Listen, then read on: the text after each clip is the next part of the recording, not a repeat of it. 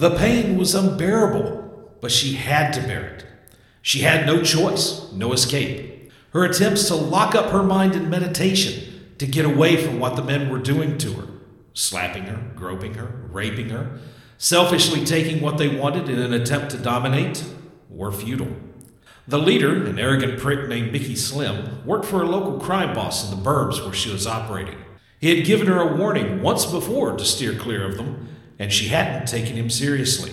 Dumbass punk, he'll never catch me, she had thought to herself as she slipped through the alleyway she always took on her way home. That was before the bastard used some kind of psychic power on her. All it took was a touch, and she groaned as she dropped to her knees, her mind fuzzy, unable to fully comprehend what was going on around her. Some sort of psychic neural shock had short circuited her nervous system. When she recovered, she was tied to a bed, bound and gagged and naked. Mickey Slim and his thugs took turns having their way with her, which was horrible enough by itself. But Slim decided to take it a step further and psychically forced his way into her mind, projecting disgusting images and thoughts of what was happening. In effect, raping her mentally as well. Just lay back and relax, baby. It'll all be over soon, he said in a mocking tone. This asshole really wanted her to suffer, not just physically, but psychically. Suddenly, alerted by her uncanny sixth sense that she was in imminent danger, she snapped out of her wide awake nightmare. Sirens began to blare in her ear, forcing the painful memories back down to the subconscious depths from which they had emerged. What the fuck? This job should have been as easy as any of them had ever been, Get in, acquire the goods, get out. Only this time, something was wrong. Alarms were going off. Alarms that she had already disabled. Some asshole must have tipped them off, ratted me out. No time to waste. Got to coast out now. Payback later. Lana froze in panic for a split second as the flashing red lights and noisy alarm buzzer rang in her ear. A moment later, she turned insubstantial ghosted, and headed for the exit door. As soon as she did, she began feeling dizzy. Fuck me, she thought as her world began to swirl around her. Got to get. Got to. Everything faded to black as she collapsed to the floor, her body limp. Wake up, Miss Dunbar, said a man's voice through the void. The young woman shook off the thick fog of sleep brushing the cobwebs from her mind as the lingering sluggishness slowly began to wear off. It was only then that she realized she couldn't see anything. Her unique psychic senses registered six people in the room with her. She attempted to reach out with her mind to pick up surface thoughts, but as soon as she did, a piercing pain shot through her skull. When she relented, the pain momentarily subsided. I suggest you avoid the intentional use of your considerable mental powers, Miss Dunbar, a different female voice said. Although you cannot see it, we've got you under heavy guard by multiple Psynet agents with considerable psionic talents of their own. They're already in your head and watching your every move. The female voice shifted tones. Just lay back and relax, Lana. It will all be over soon, she said in an infuriatingly patronizing manner. Did this woman know? Did she know about Mickey Slim and what had happened? Of course, if you choose to cooperate, the process will go much more smoothly, said the voice reassuringly. Her rage flared at the mention of laying back and relaxing as the memories of her traumatic past threatened to resurface. But unsure of what to expect and unable to even see what she was up against, Lana fought back the rising tide and calmed her mind. Deep inside, however, she knew that the female doctor would have to be dealt with in due time. There we go. So much better, Miss Dunbar. Now, if you promise to behave, we can relax the biomanipulation which is affecting your optic nerves, and you'll be able to see that we're not bluffing, said the male voice. Lana tried to nod her head in agreement, but found she could not move a muscle. Interestingly enough, she discovered that her voice seemed to work fine, however, when she successfully vocalized the words, I promise. Like a suddenly opened floodgate, the lights and colors rushed into her eyes. She could see again. Still unable to move her head, she was able to gather that she appeared to be held in a laboratory room of some sort. Her eyes quickly darted around, straining to see her circumstances. How did these fuckers know my name? Somebody must have given up all the goods. When I get a hold of them. The woman's voice again rang into her head. No one ratted you out, Miss Dunbar. We've been tracking you for some time now. Your considerable talents have caught us quite a bit in terms of manpower and other resources, not to mention the uh, acquisitions you've amassed and sold. It took us some time to devise an ingenious scheme to capture you. You see, once we determined that your powers did not make you immune to gases, it was rather simple.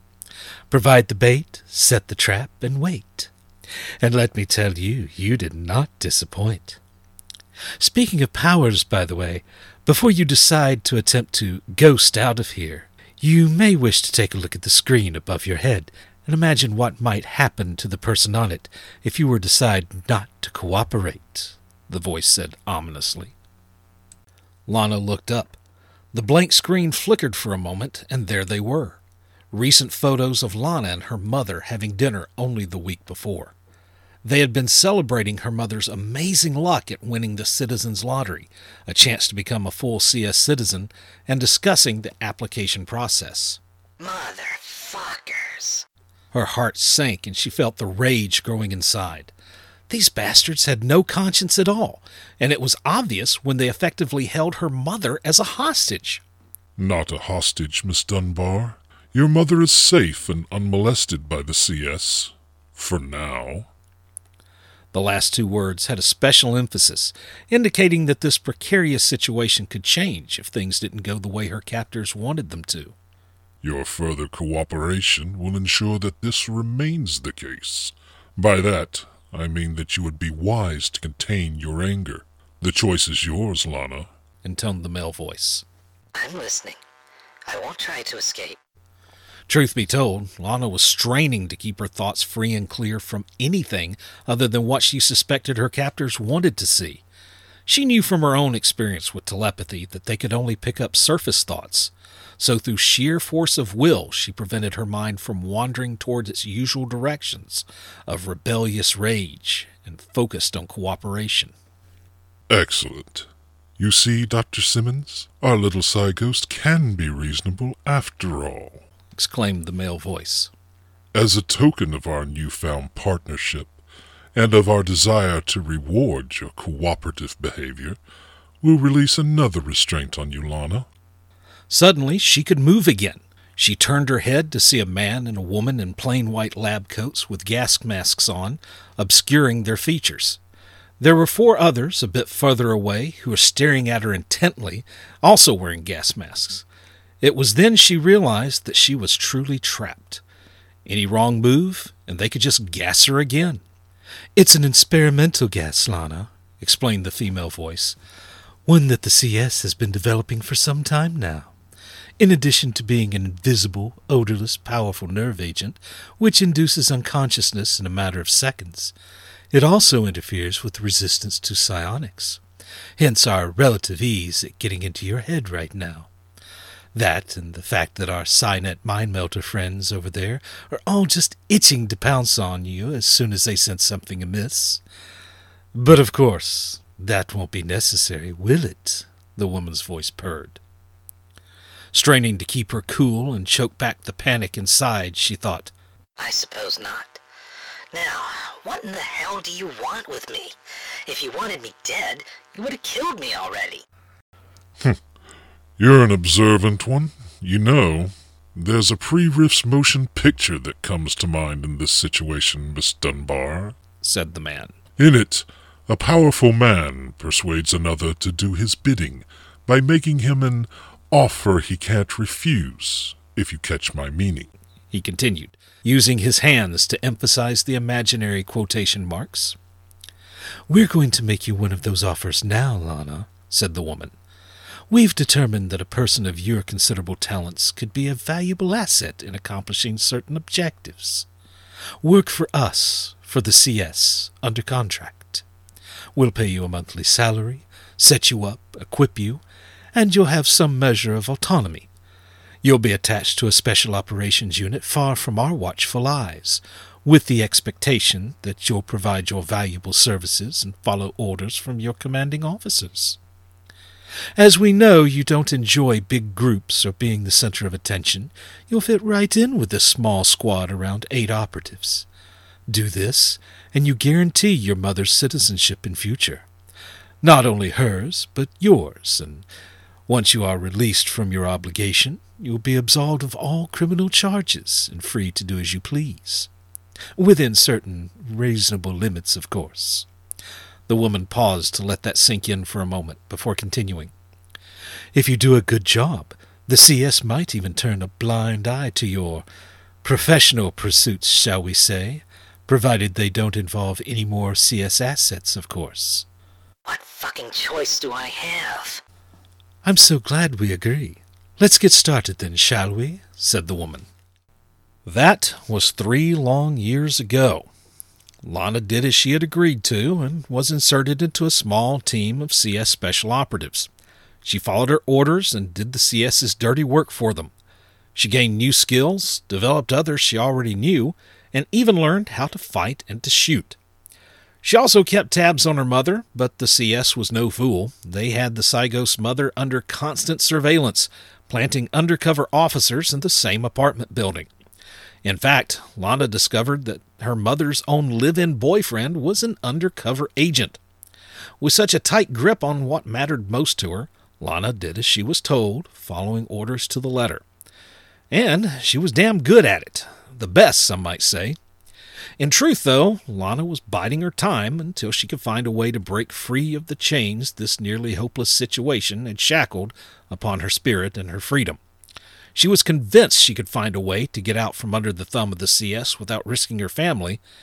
She just needed the right opportunity to make it happen. As it turned out, she didn't have to wait much longer. Whether because her mother knew more than she let on, or for a different reason, one day, one heart wrenching, terrible day, Lana Dunbar's mother was found dead. All the signs pointed to suicide, and Lana had no reason to suspect otherwise. Clearly, the CS didn't want to lose the only leverage they had over her, so they didn't have a hand in it. Pointing at her impeccable service record and towing the line, Lana was able to successfully petition the CS to allow her to attend her mother's funeral. Of course, they suspected she might try to escape and had Psynet agents at the funeral monitoring her every move. Instead, Lana surprised everyone and did what no one in the CS expected. Once again, she displayed model behavior, interacting and graciously thanking the many visitors who showed up to her mother's funeral. Her mother had become a bit of a minor celebrity upon winning the Citizens Lottery and had made several real friends. The funeral was a sad affair. Many of her mother's friends showed up, more than anyone expected, certainly. Lana was glad to see her mother had made such a positive impact on the community, and the CS agents observed that she seemed touched. However, as sometimes happens when emotions run high, a bit of a scuffle broke out between some in the small crowd. Fortunately for all involved, it was quite brief, and everything settled back to normal, with Lana picking up her purse, which had been dropped during the chaos, and everyone finished out the funeral with dignity. It was only upon her return to base that her handlers had an inkling something wasn't right. Without warning, Lana suddenly smashed the cameras in her room. As was protocol and as expected, alarms immediately sounded and the special gas was released. Masked agents were already on their way within seconds. Less than two minutes later, the CS agents arrived to her empty room. They immediately reported the situation and locked down the facility, but it was too late. Lana had packed her gear in advance and was gone in a matter of seconds. She briefly stopped by the armory, grabbed some supplies and loot to trade or sell, and was gone before they could effectively react. On her way out, she stumbled onto Dr. Simmons, the female doctor whom Lana had made a vow to deal with later. Now fully armed, Lana pounced at the doctor, who was no match for the skilled agent. The doctor fought back in a futile struggle, and before she knew it, was pinned to the ground with Lana on top of her. Just lay there and relax, Lana said, her eyes flaring dangerously, as she slid the knife slowly into the doctor's side while clamping her hand over the woman's mouth to muffle any cries. Whether Dr. Simmons knew Mickey Slim or not did not matter. Vengeance was to be had, and there was no catching her this time. No way to get to her anymore. The CS had nothing of hers that she valued anymore other than her freedom, and she wasn't going to hang around while they found someone else to threaten that with once again. Quickly, Lana gathered the rest of her things and got the hell out of Dodge. How did she do it? demanded the male doctor to the agents who reported the Psy Ghost missing. How did Lana Dunbar breach our security protocol, brutally stab Dr. Simmons, and get away without so much as a trace?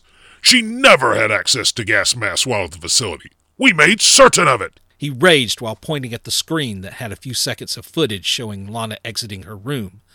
Gas fumes swirling all around, but wearing a gas mask. Furious, he ordered several agents to assist him in doggedly going over every bit of footage, every report filed, interviewing, both in mundane ways, in addition to plucking every surface thought they could from every agent who had interacted with Lana over the past few months. All came up empty. No one could figure out how she got the gas mask in such a tight run operation. What the CS didn't know is that Lana had maintained some semblance of contact with a few people from her old crew who were waiting to help her escape when the time was right. They had kept in touch the old fashioned way by leaving notes strategically placed for each other to find. Due to the CS watching her closely and due to her desire to keep her friends out of harm's way, these contacts were very brief and very infrequent. Infrequent, that is, until this past week, where Lana saw her opening and it was with these friends that she planned her escape. At the funeral, she brought a purse. This was not unusual because sometimes friends and family would give gifts to survivors, and so the CS thought nothing of it. Lana took advantage of this and coordinated with her friends to obtain an exact duplicate of the same black purse. At the opportune moment, her friend sprung the plan into action. There was a scuffle, staged of course, whereupon Lana and another friend at the funeral both lost their purses in the ensuing chaos. Realizing they only had a few seconds before security would break up the scuffle, they quickly swapped purses during the chaotic scene, and the observing agents didn't catch the switch due to the confusion. Sometimes the classic, low tech, old school tricks are the best kind after all. Upon her return to the base, nothing seemed to miss. She consented to being searched, as was standard protocol after interacting with the public. All seemed fine. The purse was emptied of its contents, which was a few envelopes with notes from well wishers, sentimental letters of memories with her mother, and a few credits here and there to help with funeral expenses. Her gear was already packed for the next mission, so that wasn't unusual. Then, once the time was right, she smashed the cameras and ripped out the lining of the purse to reveal a compact gas mask that was concealed under the purse liner. It was with this that she would make her escape. Reuniting happily with her friends in the burbs, the ones who had enabled her escape, she gave them a respectable prize of stolen CS booty as thanks. However, Lana knew she couldn't hang around with them any more without placing them at risk too. She wasn't taking any chances with those CS bastards by leading them to the people she cared about again. Sadly, she told her friends never to expect to see her again, both for their good and for hers. After brief and reluctant goodbyes, she parted ways with them and fled to a local black market safe house, one she knew the CS did not frequent often, where she met with an old friend from her former life on the streets who was reliable information broker and fence. Her plan was to swap some of the remaining stolen CS gear and insider information she was privy to for a new identity and transportation to safely carry her and her personal equipment out of Chi Town and to a new place where she could get a fresh start. Lana looked closely at a map of North America there on the wall. Where could she go to where she might still have opportunities but would be out of reach of the CS? At the very least, it would need to be a place with some measure of autonomy, a place that the CS, even if it had a presence there, would not be able to exercise the same kind of authority they had in Chi Town. She saw a place called Merctown and put her finger directly on the map as she mentally calculated the distance and travel avenues. Merctown, eh? Just like it sounds.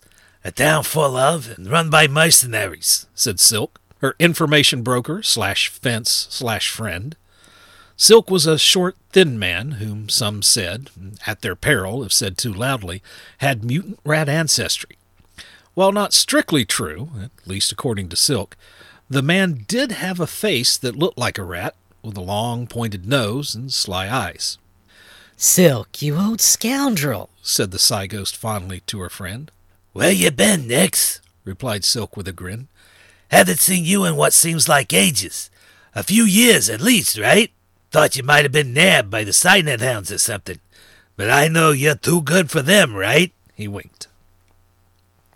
Something like that, she replied, getting goosebumps as she heard the alias she used to run into a few years before her capture. They did slow me down a bit, but I found a way. I always do, replied Nix slyly. Suddenly, her face became deadly serious, and she said in a low voice, Silk, I'm in trouble. I need a new ID and a fresh start. It's not safe for me here, and I don't have the time to explain everything. Let's just say I'm not in a position to stay around here for a while, possibly a long while. Can you help? Lana's eyes were pleading, and Silk knew that her request was no joke. You got it, kiddo. Your old buddy Silk has your back. I'll get the paper guys on it right away he said in the same low voice without hesitation, sensing the urgency of the matter. Lana knew that Silk was, quite possibly, one of the only people she could count on. He always came through for her. Their relationship went way back to when she used to run errands and acquisitions for him while living on the streets. But that's a tale for another time. Silk looked over her shoulder at a few other guys and said, Hey, Paulie, come here a sec. A portly, bald faced man with an eye patch walked over. Yeah? What's up, Silk? What you got? he said, eyeballing Nix warily the whole time. This is Nix, an old friend. He's, he's special to me, and she needs a new identity. Bulletproof, you got it? I need your best work on this one, Polly. He paused, and then he added, It's a code one, Polly.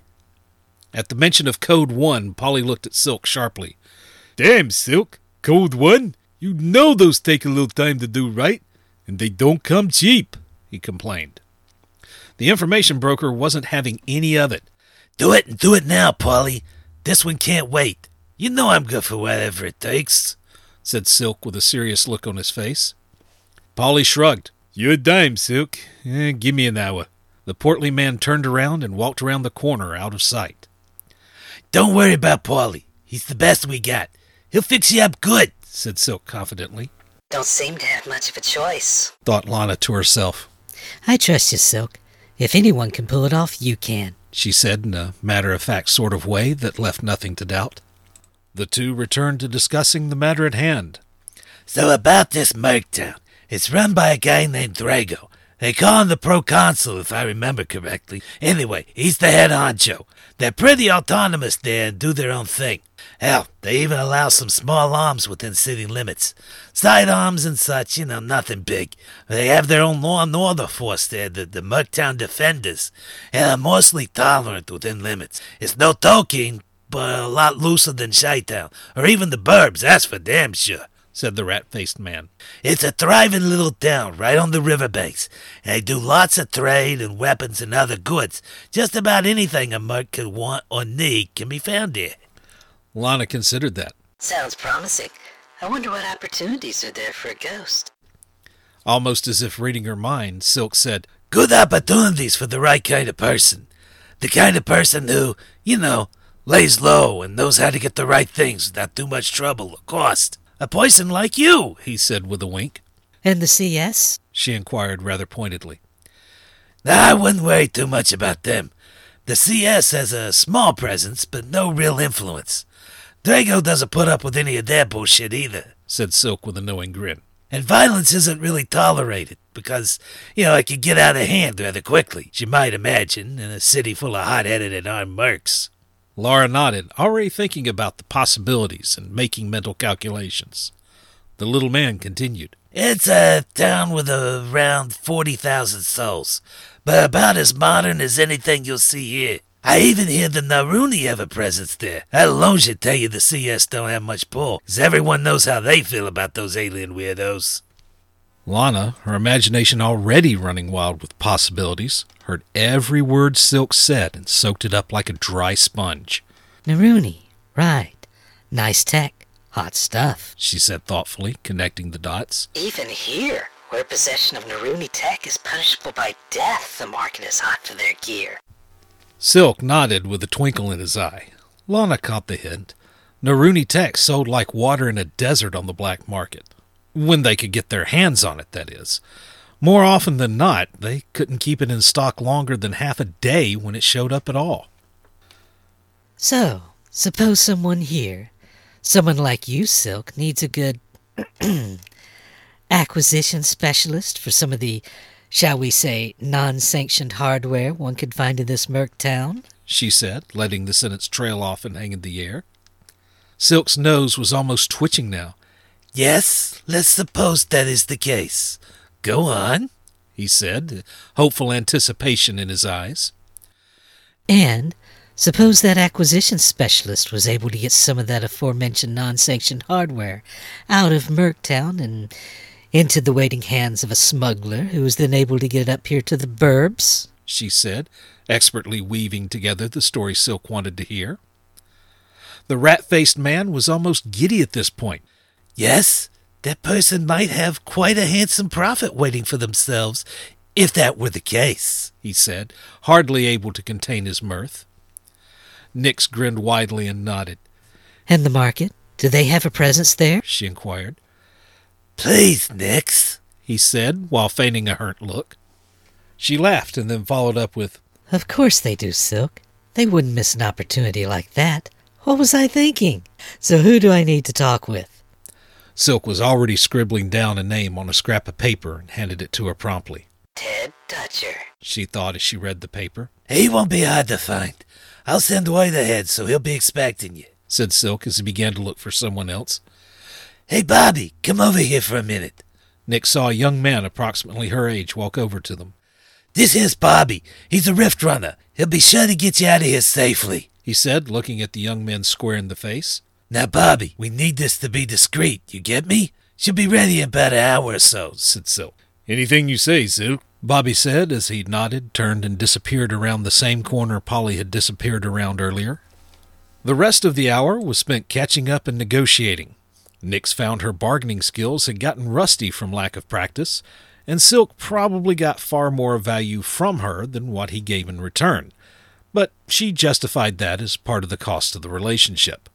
He was doing her some big favors after all. Plus, she knew she could more than make up for it later as the point of contact for Silk's operations in Merctown and the source of some of the illicit goods that would soon be heading his way. Preparations were made, deals were cut, and the young Ghost was soon headed to Merctown, smuggled out of Chi Town in the burbs by a team of professionals that included Bobby the Rift Runner, who expertly used his magic to evade detection and capture, with his skills and talents belying his young appearance.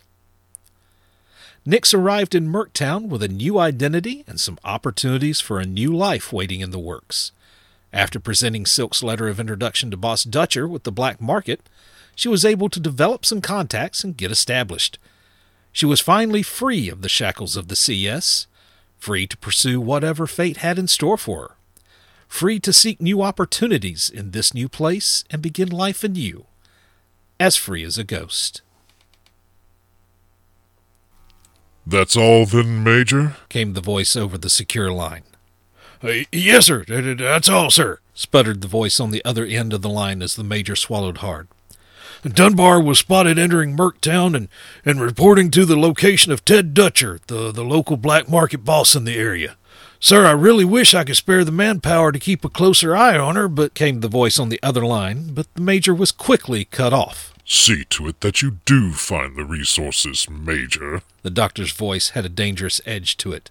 I don't want excuses. I want this little bitch back in my lab before the end of the month. That will be all, Major. he said as the mysterious male doctor hung up the phone without waiting for a response. A cruel, sinister smile slowly spread across his lips. It was just a matter of time before Lana Dunbar would be back in the lab and back in his clutches. And this time, this little ghost, murderer of his fiancée, she wouldn't get away so easily.